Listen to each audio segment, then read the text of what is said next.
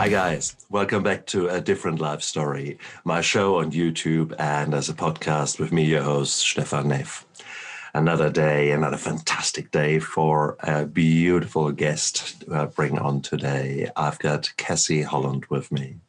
Cassie is an amazing woman who went from dope dealer to hope dealer.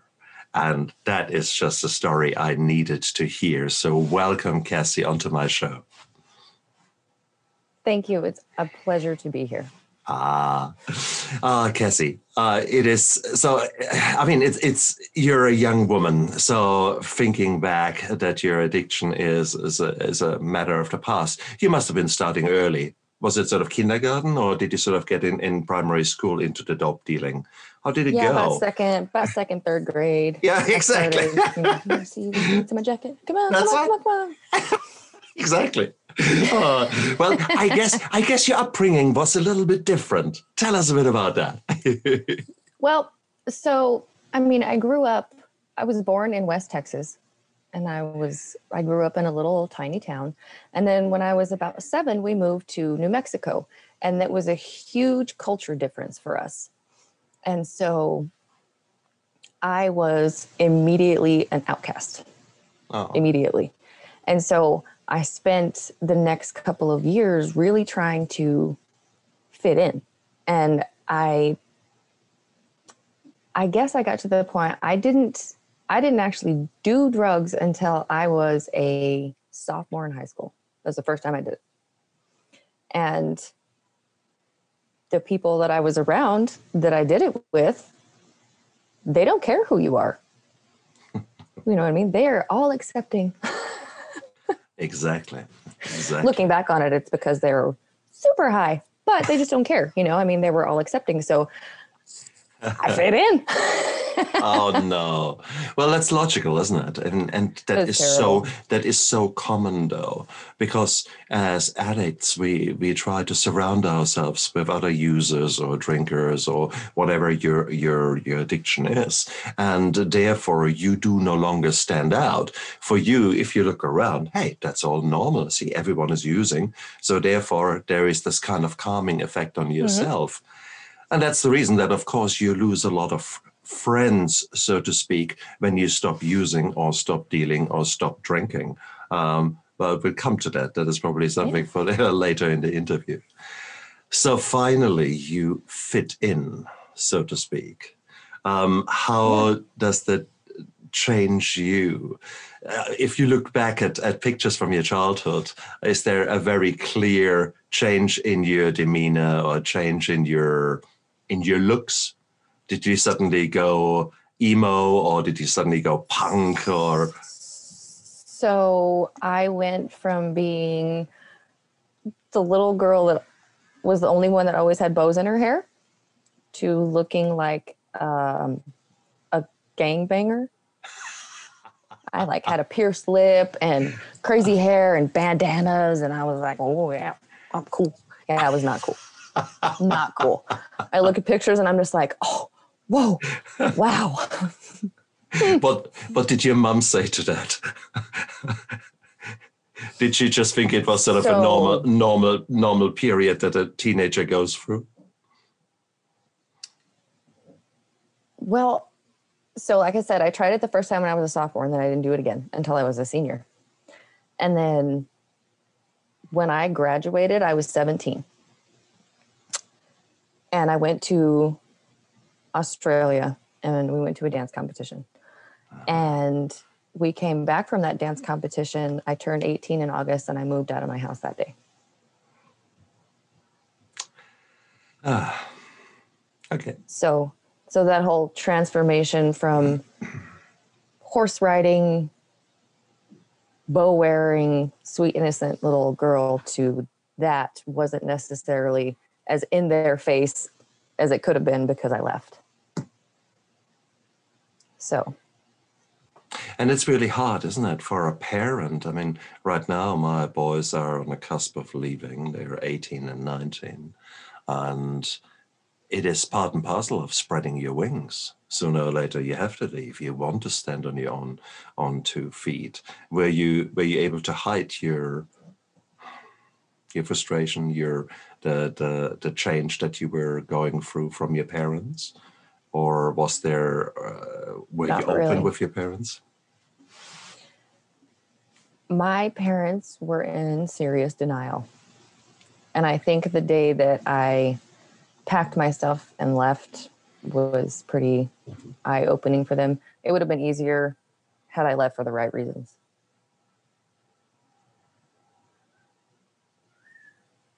But I didn't. I just left just because I needed to do that elsewhere.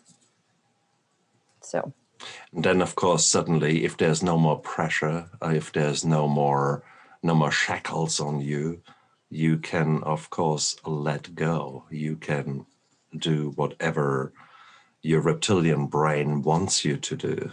How did that look Yeah. like? Yeah, and then I there's no guilt Hmm. like that, you know. I didn't have to worry about breaking my mom's heart and doing drugs in her house because I wasn't in her house.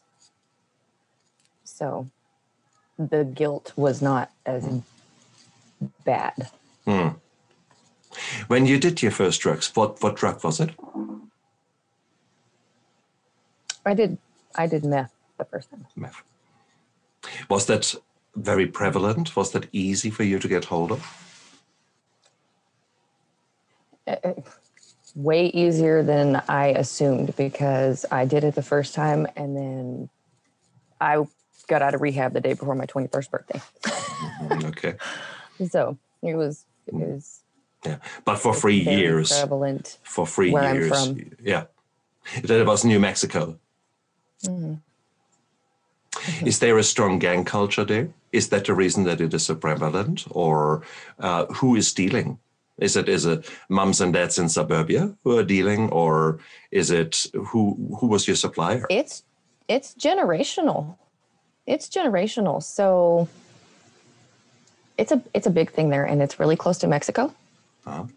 And so there's that influence. There is a large poverty population in New Mexico. so there is a lot of gang activity, there's a lot of crime, there's a lot of and that's not to talk terrible about New Mexico. It's a gorgeous place. Mm. Beautiful place to live. Oh, please, but please. the the the drugs are everywhere. It's awful. So Well, please, I live in in a tourist mecca called Rotorua. Rotorua is gorgeous. I love the town, but one percent of the town is gang members or gang affiliates, and P is a we call it P. So crystal meth is an absolute scorch, an absolute. Uh, it's huge here, and it's a real, real, real shame. So, but it is what it is. So you can't just say, ah, no, no, no, because it is uh, indigenous or because it is uh, socioeconomics whatsoever.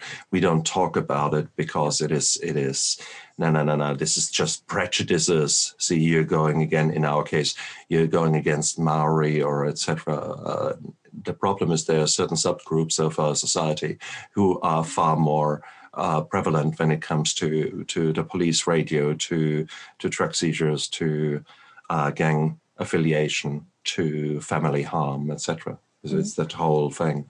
And you obviously you were you found and you found yourself straight in there.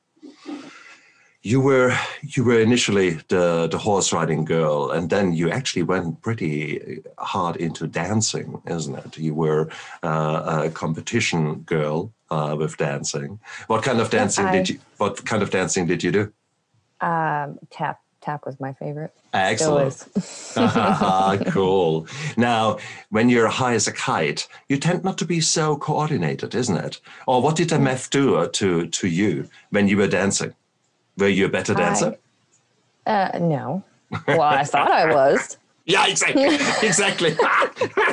Same with alcohol. Yeah, Vodka. absolutely. You're like, oh, I can do that. Yeah, exactly. Shit. Injuries? Uh, did you hurt yourself when you were when you were when you were under the influence?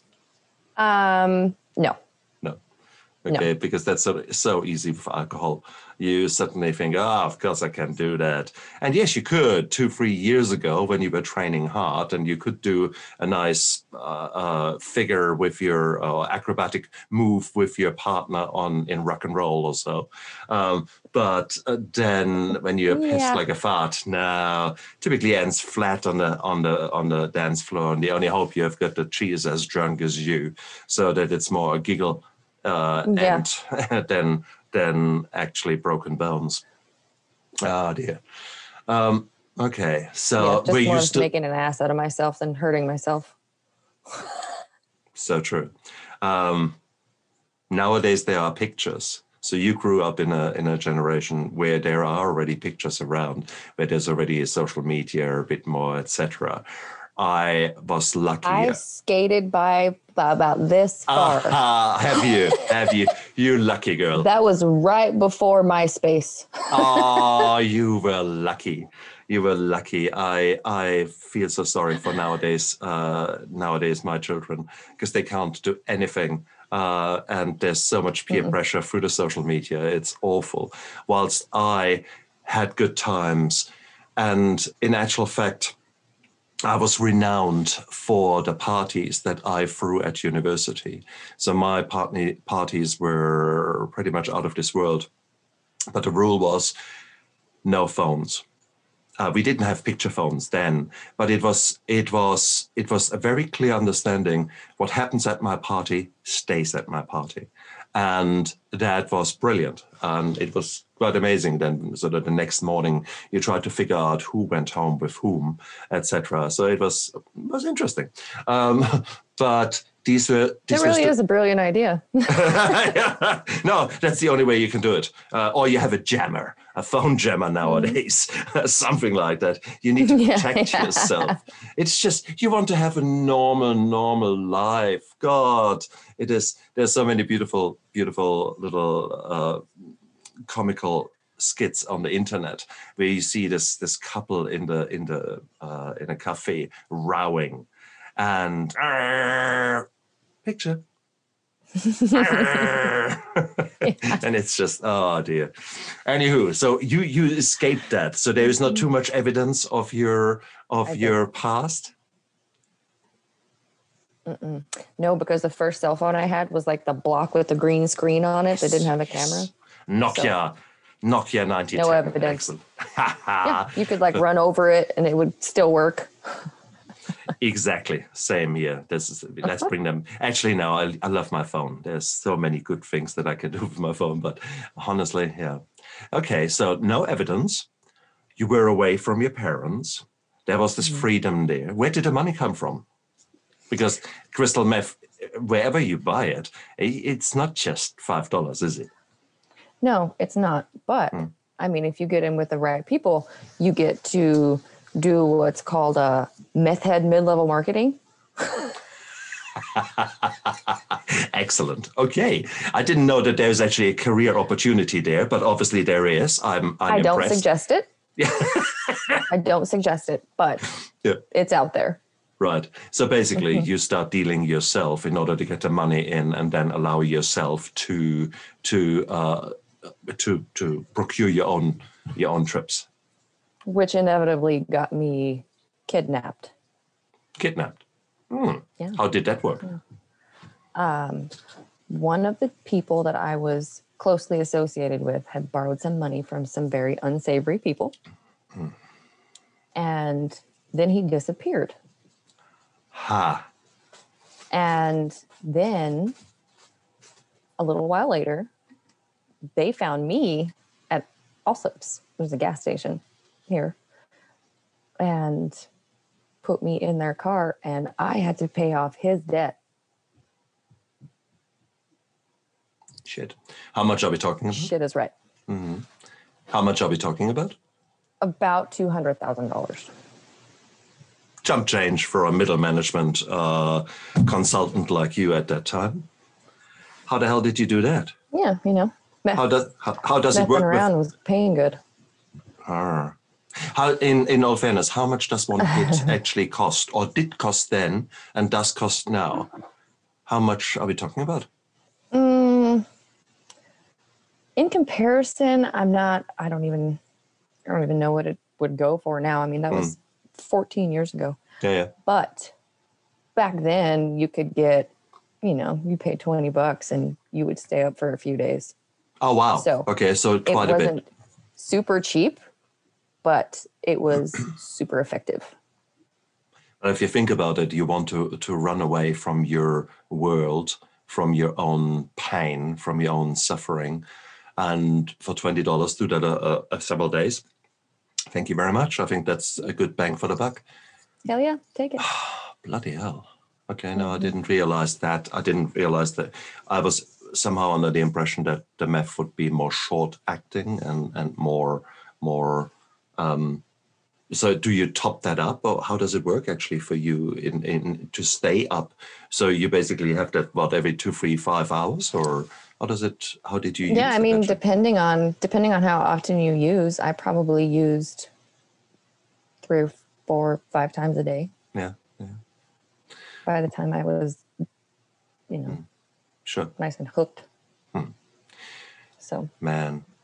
Okay. So there you are. And and obviously you take on your own life there. This is the everything is for an addict, 80, 90% of the day is focused on using, hiding that you're using, procuring more drugs. So that's a Mhm. typical thing. That's that's for an alcoholic, that's for a gambler, that's for a sex addict.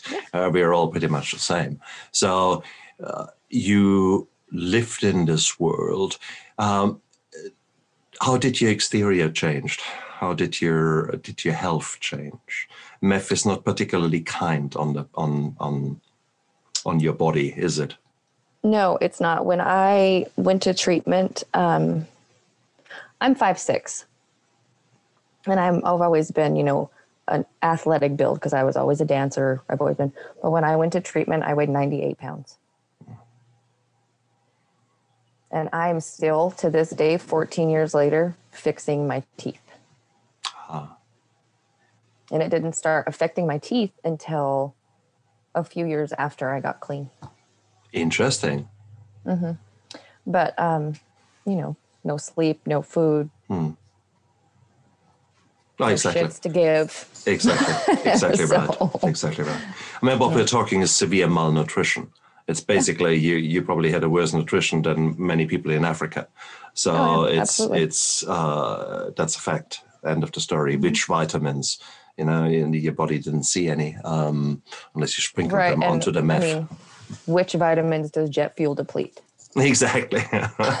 All of them. Every one of them. exactly. Exactly right. Okay. Wow. Wow.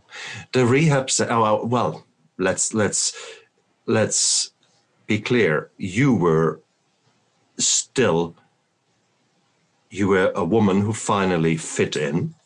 You were a woman who finally found herself, who made money. I mean, there would have been a success feeling there.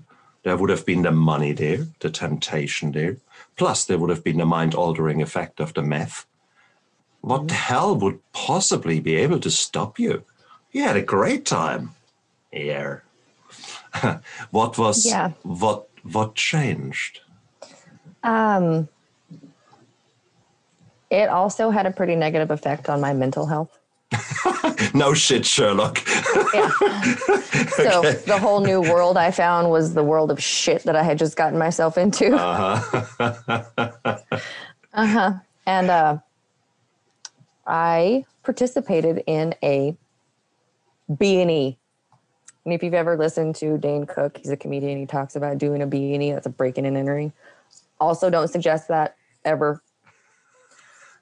But uh, I went home and I told my mom, I said, I would rather die than live like this because this is not who I am. I can't do this anymore.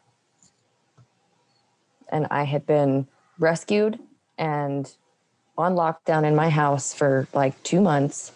My dad found me. They hid my car. They stashed me out. And I still was like, okay.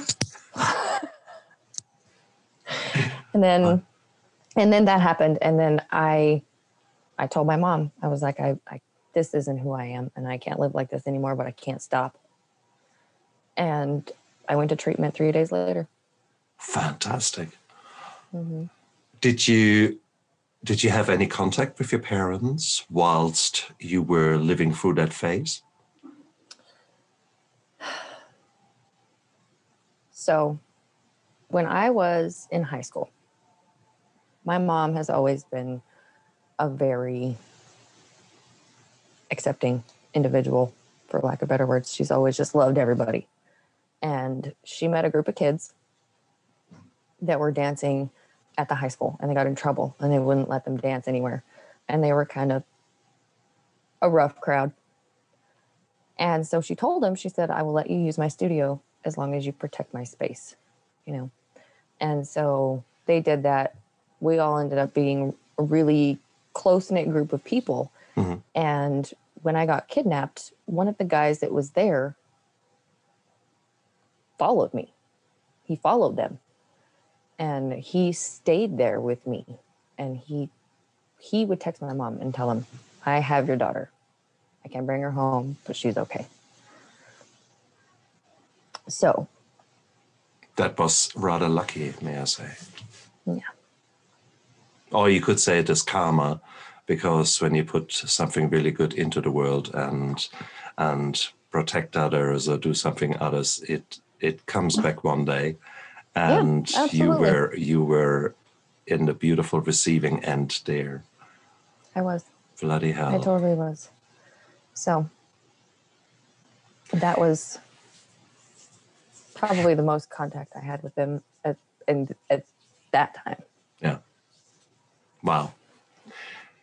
And then your mum, you open up to your mum, and three days later, you were in rehab. Uh, are there many rehab facilities in the area that you are in? There were not any in there wasn't any in New Mexico that I could go to because part of the reason I was part of the reason I had such a change in my personality is because I had a traumatic brain injury. And that's what started my senior I started my senior year off with a brain injury. Ah, And so that caused a ripple effect. And when I tried to go to treatment, there were places that wouldn't take me because of my head injury, and then there were places that would treat the head injury but wouldn't take me because of my addiction. oh no. Okay. So I had to come back to Texas to go to treatment. Huh. Which, of course, is a blessing in disguise because it takes you away from the gangs, takes you away from the people that you were dealing with. It is Absolutely. creating a protective bubble in which you can start healing.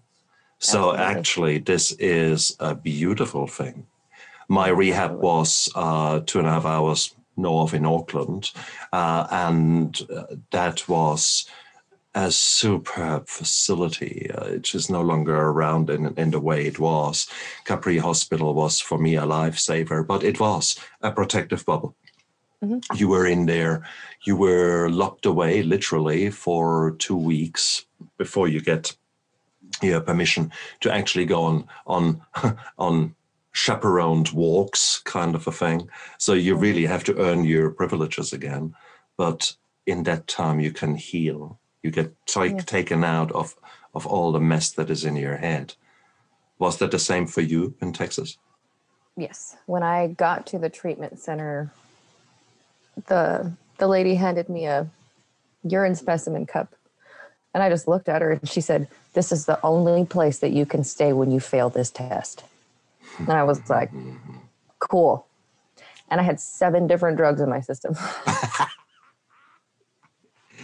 what was going? I was like, on, I'm an on. So overachiever. That's right. I was about to say, come on, that's quite cool. But then again, I mean, for those of you, for hey, listeners and, and viewers out there, when you're into drugs, at, at one point, you don't care anymore. Just bring it on. Okay. Mm-hmm. And all these drugs have different things. So you need an upper to be up, and then you need a downer to come down again. Then you have got side effects of the uppers and downers, and you take other drugs for the side effects of the uppers and downers. And then you've got side effects from the drugs that you take for the uppers and downers, and so on, and so on. Uh-huh. And And in all fairness, if, if alcohol, it's the same. We we disguise it. We are saying, "Oh, we are suave. We are connoisseurs. I'm a wine collector. Well, actually, I'm an empty wine bottle collector uh, called alcoholic. but no, no, no, no. You, you, you dress it up.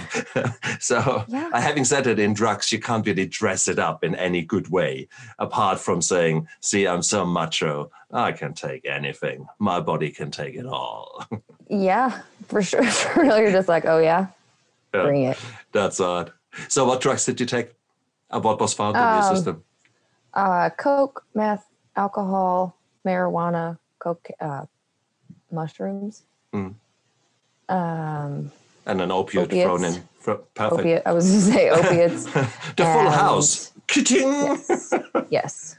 Excellent. Yeah. Excellent. Yeah, Which, of course, makes it a bitch to come off because all of these things have actually different, different um, how shall I say, withdrawals have different uh, time frames of coming clean. Uh, Marijuana is a long-term bitch to get clear in your system. I mean, that hangs around for for uh, two months. You have got the alcohol, which is quite easy, typically four or five days of nasty withdrawal, and then you can actually start working with that brain that is coming slowly out of its stupor. Um, but with you, you've had everything in there. Far out. Yeah, that that first seven days was a bitch. Let me tell you. oh yeah. Can you remember anything of it? Yeah. Oh, I remember it all. Oh. I mean, it, oh, it was a. It was a. When I walked in, when I walked into rehab, yeah. there was a guy running down the hallway with pigtails and a bug net, and I was like, and I turned around, and looked at my mom, and I was like, "You're not fucking leaving me here. No way. Mm-mm she was like, uh, yes, I yes. am. Yeah. sure am. oh, excellent. Excellent. Yeah, it was like, oh my God. So, okay, well, you said, oh my God, whilst you were still under influence uh, or, or sort of just coming off it. But when then the withdrawal hit you, I mean, for guys, when you're listening there and you have no idea what a withdrawal is, imagine the worst flu you can get, so a really nasty influenza, mm. and then couple that with the worst food poisoning that you can imagine. So it's coming That's typically up, it's coming down, you feel crap, you're sweating, every muscle hurts you. You you think you cold. oh, exactly. And whatever you do, you can't get better. It doesn't matter if you mm-hmm. wrap yourself up or cool yourself down or whatever. It is a bitch. Mm-hmm. Um, you and and typically with the drugs that you have been taking, that, no surprise there. The drugs are far more powerful. Um, I had uh, I had a withdrawal, but it was far more uh, got, um, hidden. It is I felt okay-ish. I didn't feel great, no surprise. Um, but my blood pressure was through the roof. My heart rate was going so I had I had a milder version of what you had. Uh, that is just because I've never taken drugs or or not mm. drugs that I was depending on.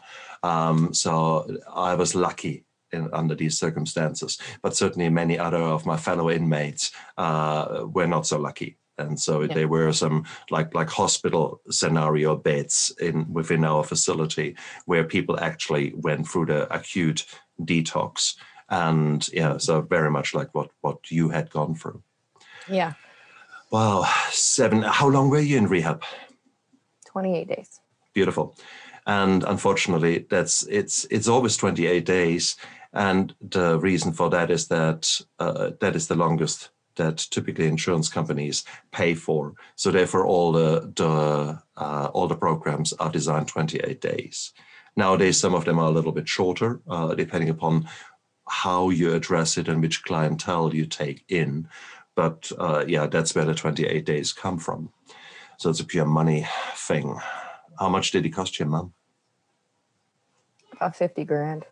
50 grand US. That's right. Mm-hmm. Wow. Again, I thought I paid a lot. I paid yeah. 27,000 New Zealand, um, but 50,000 yeah. is heavy duty. Um, what, were they gold plated uh, cutlery that you had? Or um, why did you pay 50,000? How does that work? So I was there for I was there like I said for 28 days. Yeah. And it was an all-inclusive program. So the first thing they did was focus on nutrition because like you said addiction is awful on your nutrition. So they their their food program was based on the nutrition that your drug of choice depleted from your system. In your case, everything. That was easy. Yes. Yes. I gained 46 pounds in 28 days. Wow. Oh, your body was soaking it up, wasn't it? Yeah. Yes. Yeah. Wow. Um, so, you know, we did meetings every day, we had classes every day, but it was, it wasn't, it wasn't like a facility, if that makes sense. It was a, it was a house. It was a ranch house. There was 28 people that lived there, girls on one side, guys on one side, and there was people from all different walks of life. Mm. Everything, you know, there was a common area in the middle and a kitchen. Nobody fought nobody argued. I was just like, Mm. hmm. but I'd pay 50 grand over again. Look, this was the best investment you've ever done in your life. Um, 50,000 is nothing. I mean, how much is your life worth? Um, you know? Yeah. Exactly. Yeah, Wait, do you really want to put a price on it? And let's be quite clear 50,000 is jump change when you're doing drugs. I mean, how much was your habit actually costing you? Did you do the maths with hindsight? My, by the time I went to rehab, my addiction was costing me about five to six hundred dollars every couple of days. Every couple of days. Bingo. Ka-ching. So make it. And okay. it so, started off with 20. So take note of that. yeah. Shit gets expensive. That's my point. So if you say Yeah. fifty thousand dollars, whoa, I can't afford that. You then have to Mhm. say, well, actually, you could afford your drugs. So how the hell did you do that? And You've, think you've spent more on less, I promise. exactly, exactly my point. And Mm-hmm. the twenty-seven thousand when my wife paid that out for me to have that all-inclusive holiday, um, I um, we didn't have the money, so she had to take a loan and to to pay that. But with hindsight, that was a year, year and a half of my alcohol bill. So since then, I have been clean. Uh, the odd little relax, a relapse in the in the first year or so, but all in all, let's call it clean. And therefore, I have saved accumulatively so much more in those seven years since rehab. Um, so therefore, it was an investment. That's the way how I look at it. That was the best investment I could have done. Um, In this case, you've got to spend money to save money. yeah, touche in the best in the best way, isn't it? Yeah. Goodness. when you left rehab and you tried to sort of start getting your life back together, did were there still people trying to catch up with you from your old life? Were there uh, did gang members or or other people try to get back some product or maybe money that you were owing? How did that hit you? I tried to take care of anything that I thought would have come up before I left. To That was a that wise- situation. that was a wise idea. Uh, so you obviously Mhm. were were actually very motivated to put an end to that phase in your life. I was. That's beautiful. That's absolutely beautiful because that is often enough. We addicts we we do sort of half-hearted. Oh yeah, no, no, no. I gonna get clean, but just in case, I keep that little stash to one side there, just in case I change my mind. And Mhm. so you obviously, uh, or did you do that, or did you did you actually, Actually- go all out? Actually, so my parents just moved out of their house not too long ago.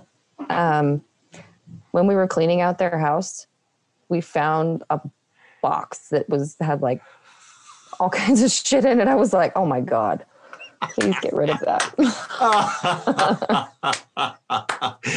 I recently cleaned out my garage, and and there I've got this workbench, and uh, somehow I sneaked behind there and just there. I thought, what is that?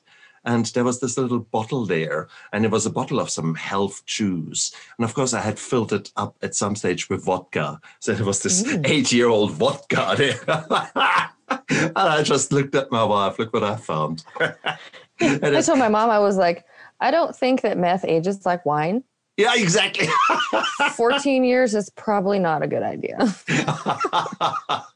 oh, what a beautiful reminder. And and like you said, oh my God, same here. There was this roller coaster of emotion there. Immediately, shame, guilt. Oh my God. And then a, a little bit of pride that actually, wow, uh, look how far you have come. And then immediately the addict in me, hey, if you just don't tell your wife you've got some some some alcohol lying around, hey, that's cool. So when you want some, you can. And you think, what the hell? What the hell? I've done. What is wrong with seven you? I know, I know. But it's that, that little voice in there, that addict that that will always remain with us. You know, it is it is what it is. We are addicts.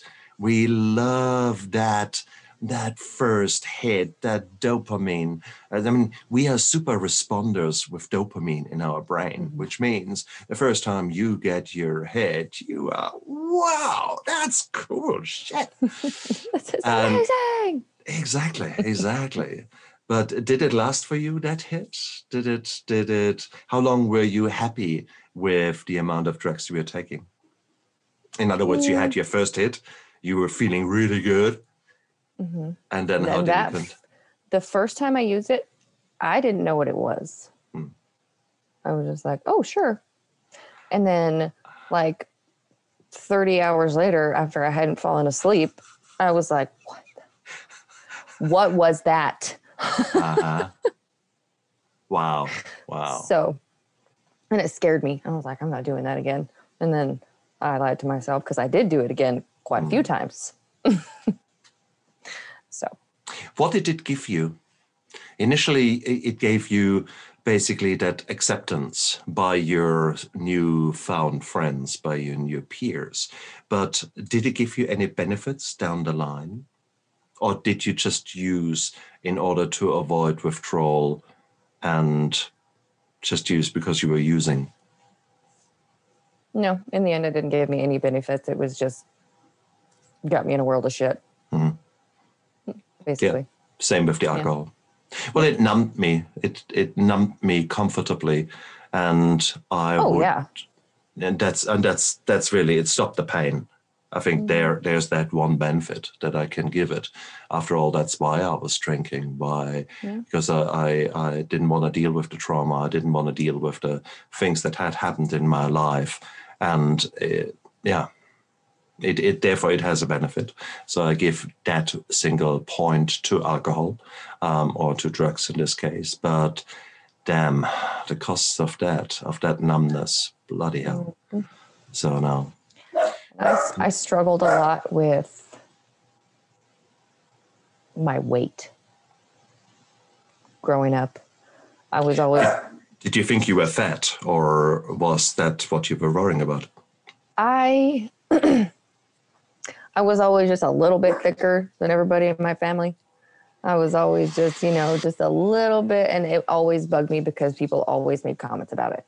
oh and not oh. necessarily i know and it would so it i and still to this day i have like a weird food thing like i, I eat a girl will eat. But so when i lost you know a crap ton of weight i was like oh.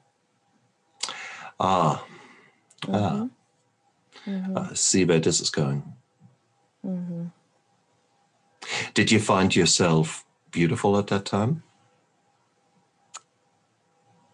i think that's what i was going for i was trying to be able to look at myself and see that so that kind of trailer trash beautiful kind of uh, mixture is that uh, the the gangbanger you called it gangbanger yeah yeah gangbanger beautiful Mhm. Yeah. I I don't. And how bizarre is that? Because our brain wants to to change the pain. It wants to Mhm. change its own dynamics and wants to say, "See, see, this is actually good Yeah. stuff. This is good stuff. despite that 99% of the other things are maybe not so good. But no, you want to focus on that one bit. Uh, how bizarre our brain is. Anything for Really is. pleasure and the avoidance of pain. But all that, what we're talking about now, all these kind of insights, that's not what you have when you're just coming out of out of rehab. You're you're walking out of rehab and you think you've made so much, so much progress. Wow, look how far I've come. And now now we both know we have only just scratched the surface. Crying out loud. Oh, yeah, exactly, exactly. How cute. now the reality is there's so much more work to be done. How did it continue for you?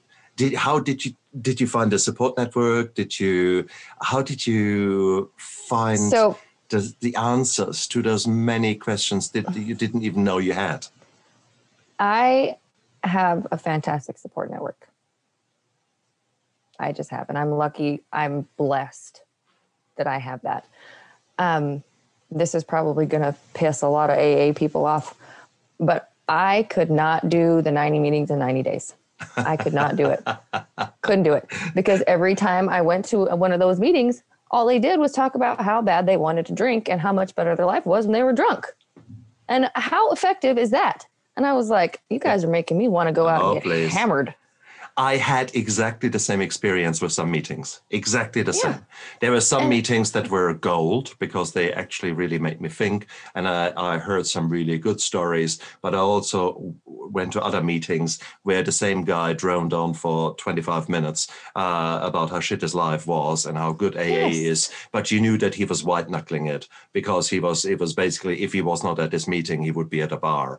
So, Yeah. and it is this kind of, oh my God same thing here. So that is a journey, obviously, that you do do.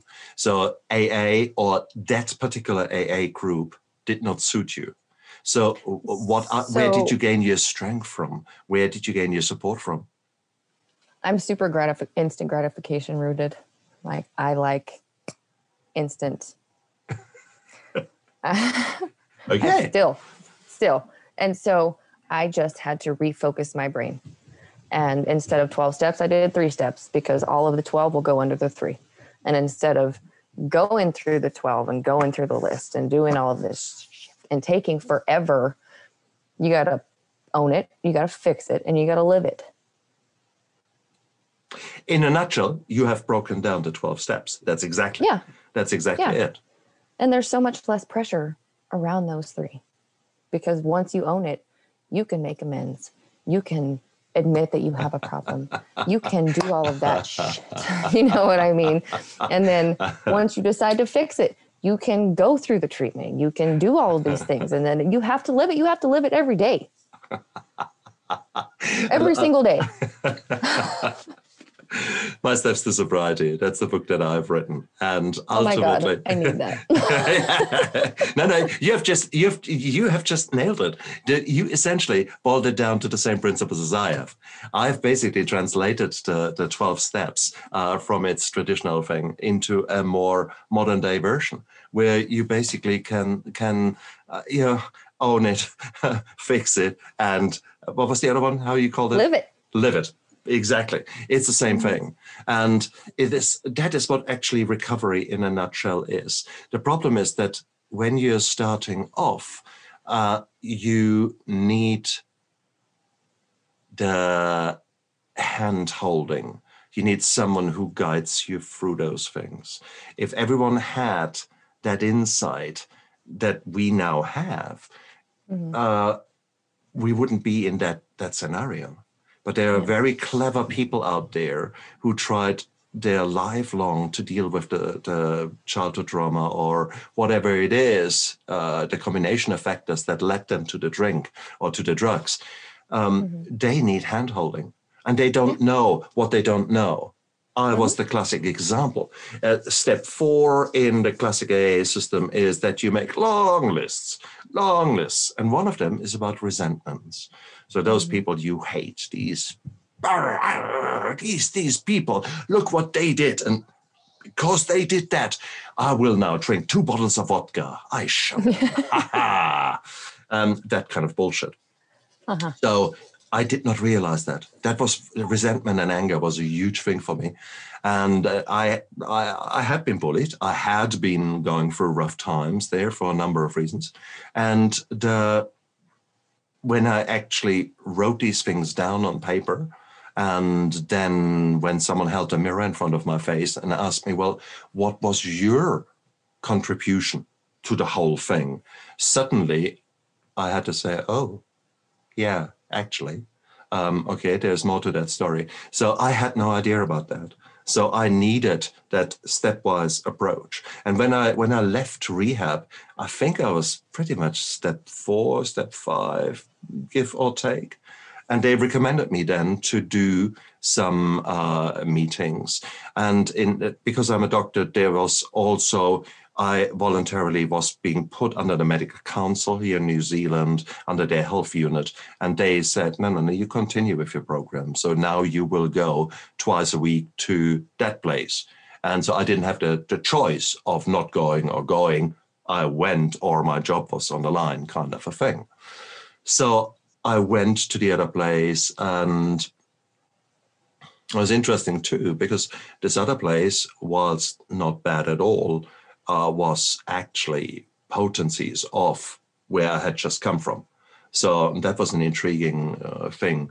When I thought, damn, I'm actually the, the, the, the tasks that I was given to do to further myself, I might have as well taught them to the other people there. And and it showed after a while because they said, well, can you do X? And now show us what you have done.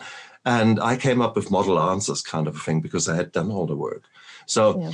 what do I want to say is, I guess uh, the point is that there is a huge amount of work to be done. And if you can condense it into the three steps and truly live with it and actually know the meaning of these steps, there's absolutely nothing wrong.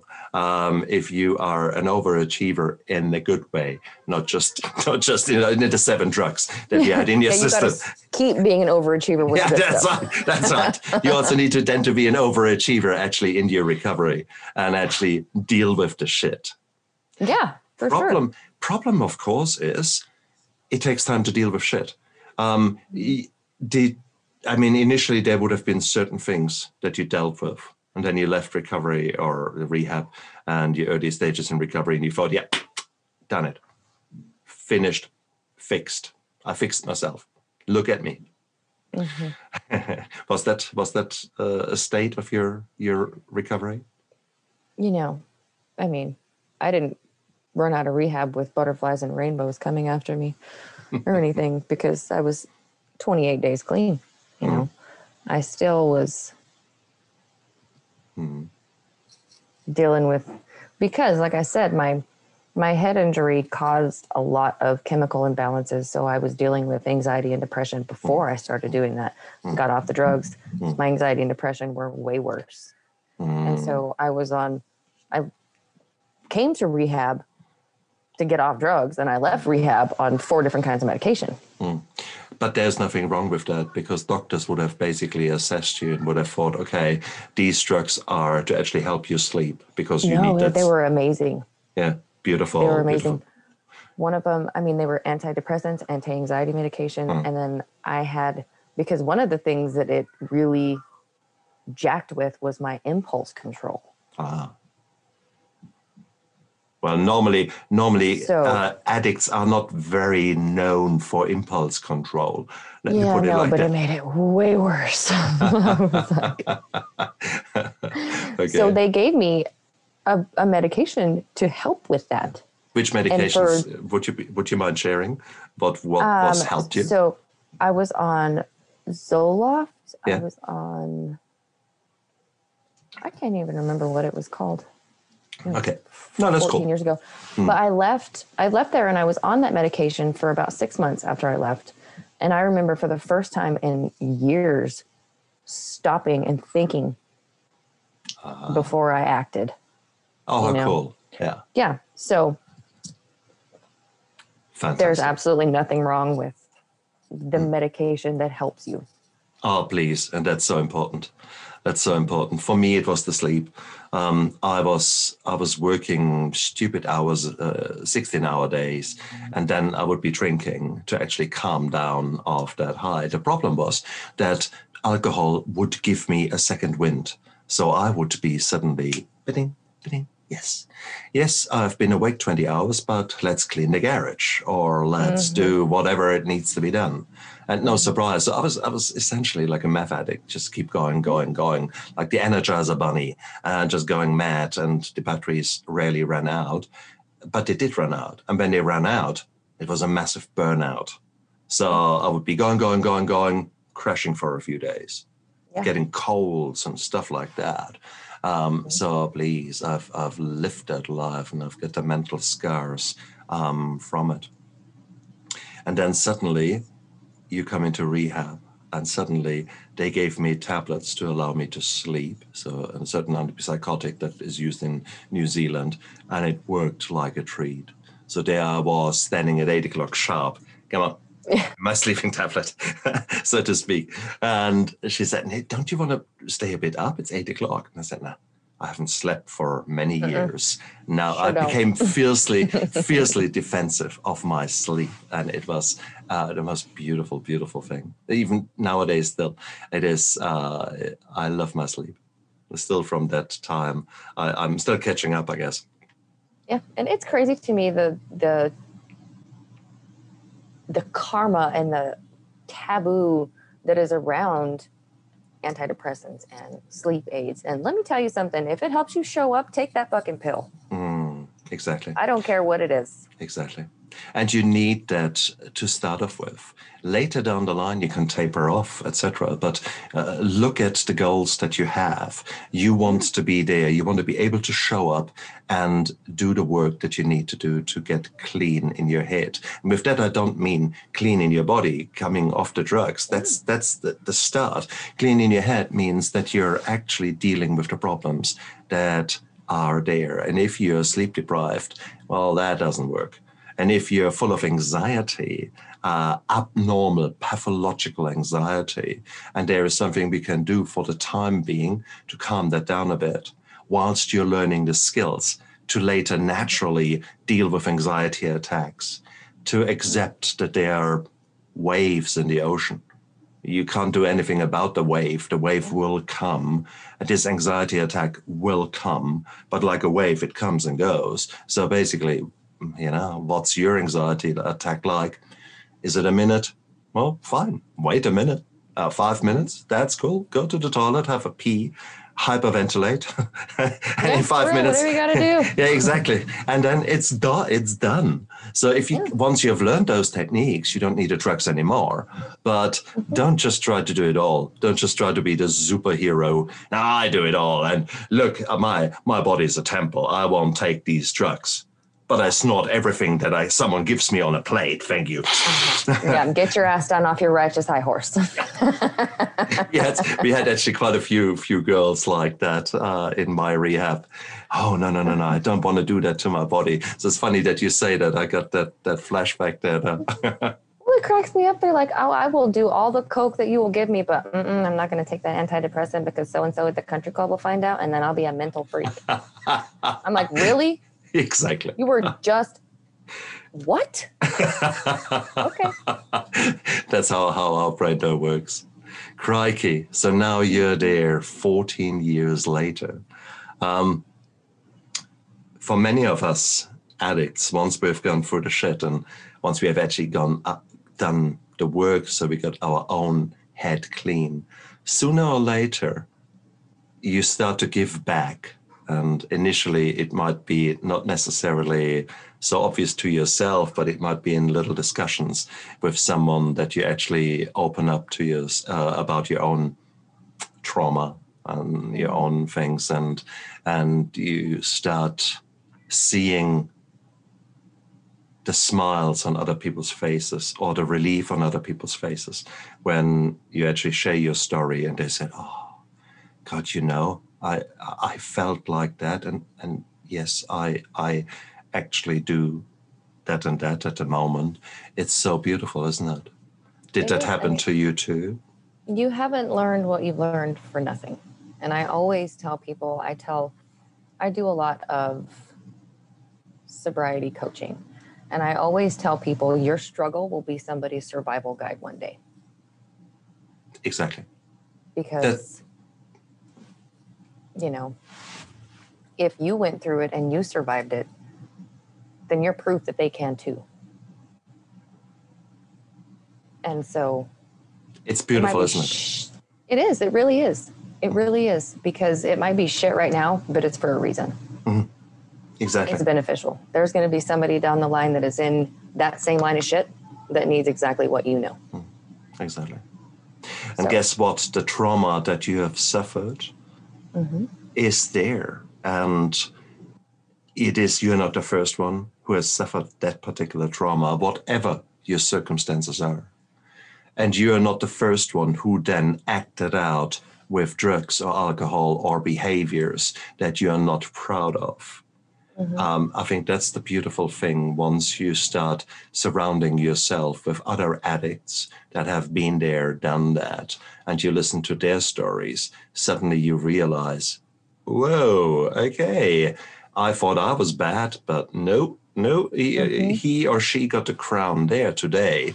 Um, Yeah. And it's it's so beautiful. I said, what I said, an example is uh, you don't know who actually in your environment needs the help. I had written my steps to sobriety uh, over um, a few weeks, and basically, where the book was finished by January when we came back from Christmas holidays. So first day in, in the changing room, um, uh, I got changed. A colleague came in and said, "Oh, Happy New Year! What did you get up to? What did you do?" And I said, "Well, I wrote a book." And he said, "Oh, what did you write about?"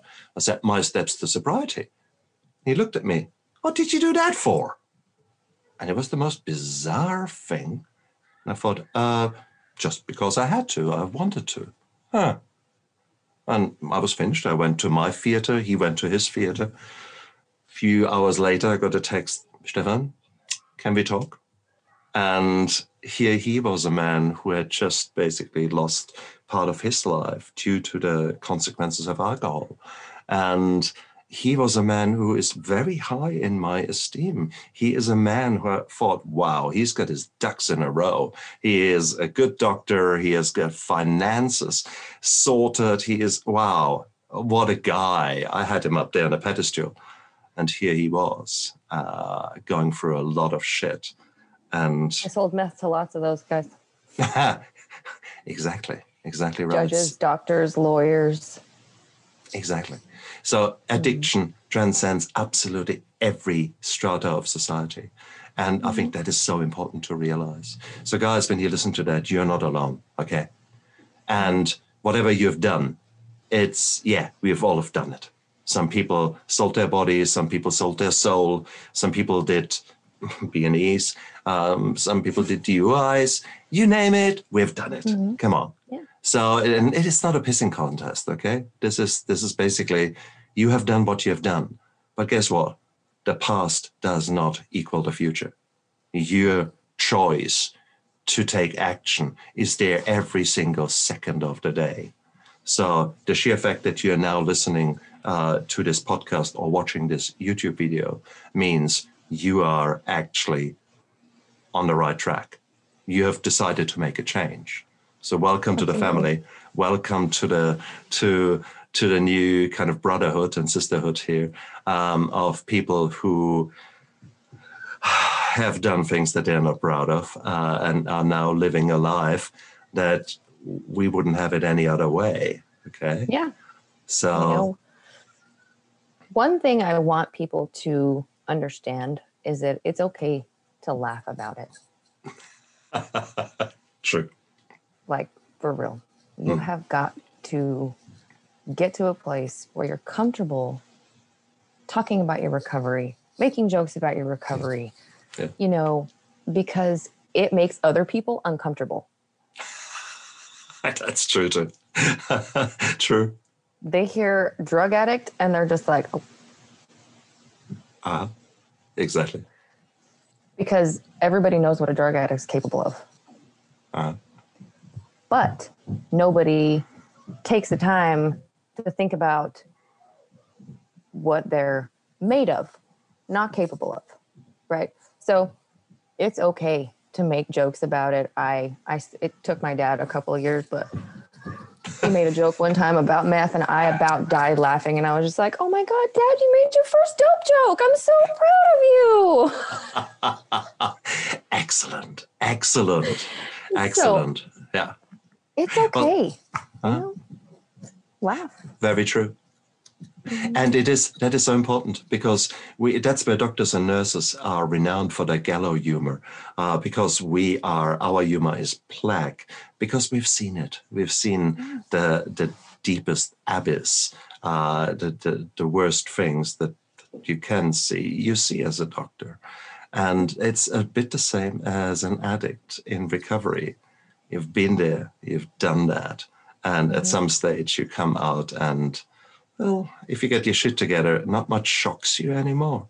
And that's beautiful. So that's where the jokes come in. And I love it that you use humor in order to break the ice and to to suddenly put people in a place where they question themselves and question what did she just say? Uh, yeah, they're like, a, do I laugh? Do I not laugh? I know exactly, exactly. no, it's brilliant, brilliant, brilliant, brilliant. And I know you're nowadays doing doing quite a bit of coaching there. Um, if people want to to get to know you better, and if people want to to get in touch with you, how can they do that? Um, so I am I'm on Facebook, of course. I just started a new blog page called Guided by Grace, and I have another page called Guided by Grace, one day at a time, and it's an open page where people can come and talk mm. and discuss. And mm. The only rule I have is that you have to be kind.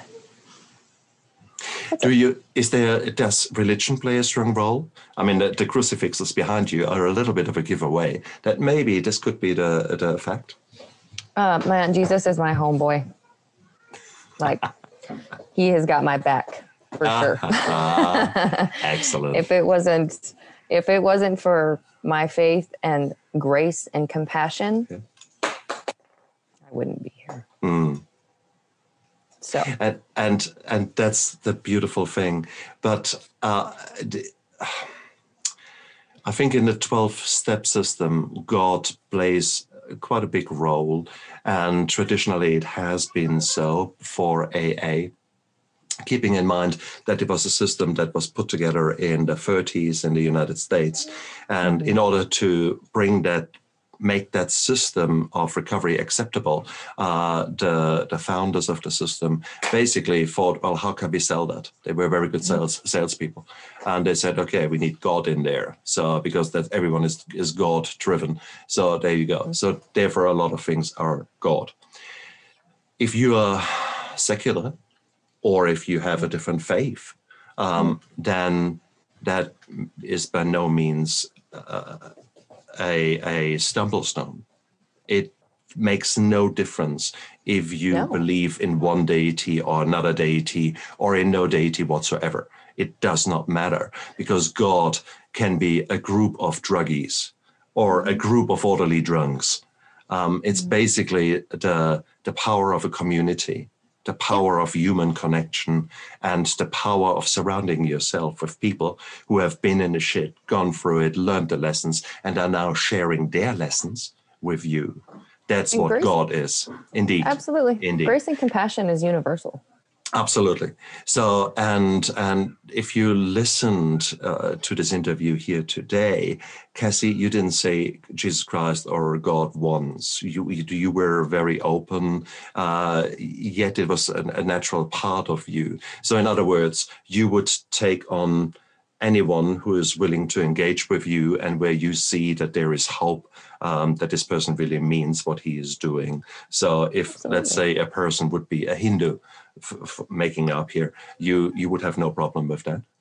No, absolutely not, because I guarantee you there's something that you know that I don't know. So I can learn Yeah. just as much from you as you can from me. Absolutely. And with that, you have just defined essentially a lot of things that are happening to us still now, whilst we are starting to give back.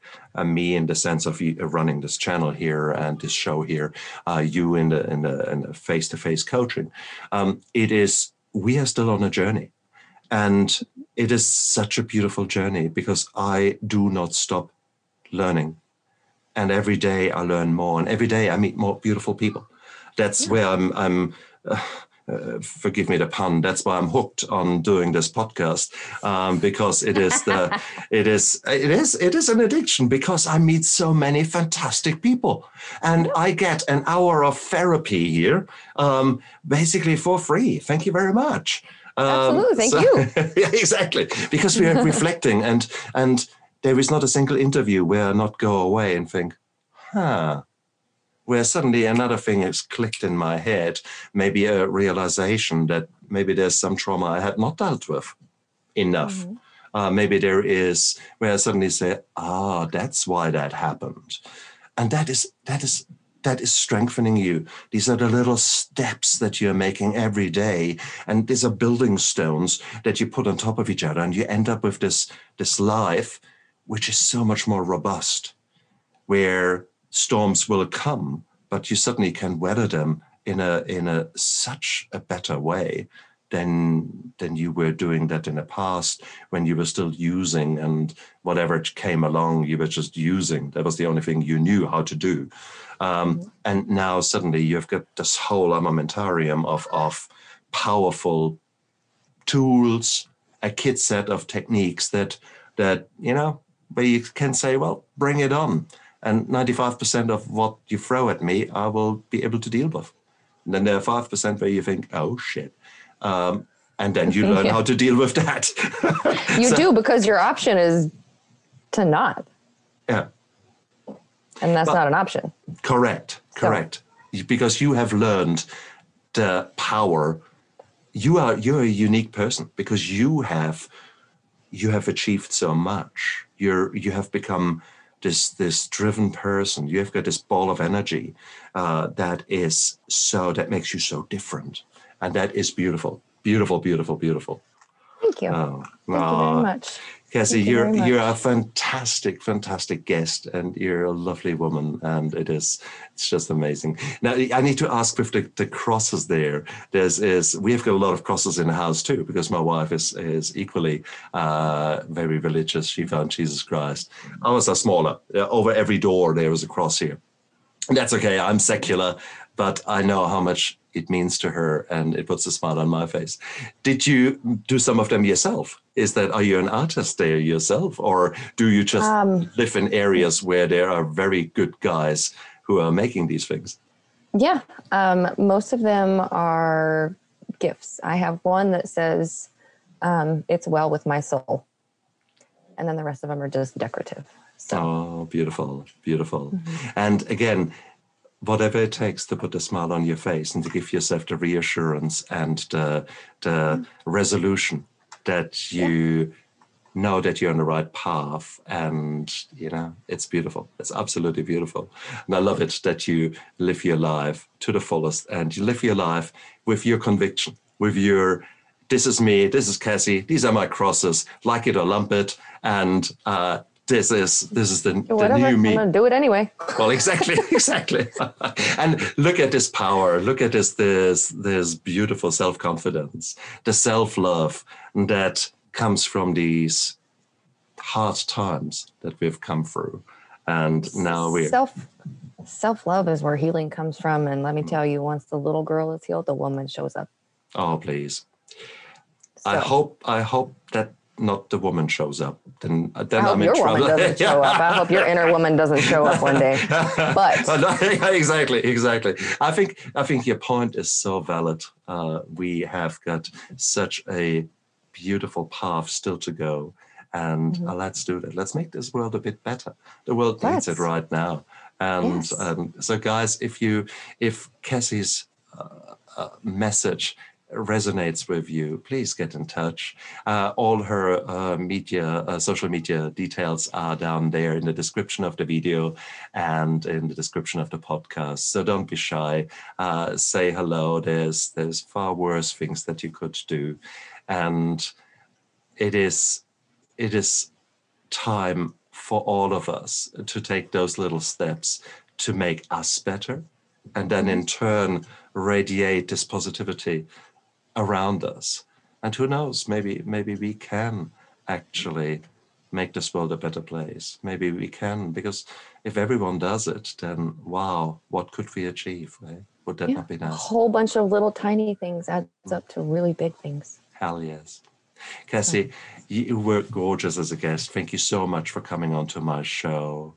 Ah, It's been a pleasure. Thank you so much for having cool. me. And you guys out there, look after yourself. Make the best of this day. Take one little decision at a time. And who knows where that leads you. Look after yourself. Bye.